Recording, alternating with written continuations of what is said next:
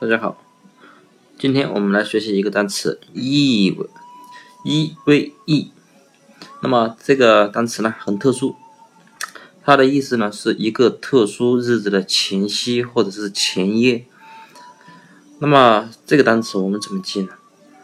那么大家如果仔细看它的话，大家可以发现一个单词我们非常熟悉，就是 evening。傍晚，e v e n i n g，evening。那么大家都知道是傍晚的意思。那么这个 eve 不就是 evening 的前面的 e v e 嘛，对不对？好，那么我们怎么记呢？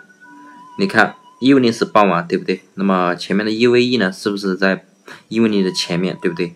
那么呢，我们就可以记成前夜，对不对？就是就是 evening 不就已经是夜晚了嘛，对不对？那么在夜晚的前面是什么？那不就是还是一在另一个夜晚，不就是前夜吗？对不对？好，那么 eve 我们可以这样记。那么还有一种象形记忆法，就是说，你看这个 e eve，你看，你看它像不像一个猫头鹰啊？两个 e 像两个眼睛，中间的一个 v 像不像它的那个鸟嘴呀？对不对？鸟喙，对不对？好，那么大家可以把这个的 eve 呢看成一个猫头鹰。那么大家如果看过《哈利波特》的话，那么都知道，那么这里面呢，《哈利波特》里面有一个猫头鹰，对不对？那么这个猫头鹰呢，一般都会在一些特殊的日子啊的前夕啊，或者是前夜啊，然后呢，会有啊巫师把它给送出去，然后给他们一些别的人传达信息，对不对？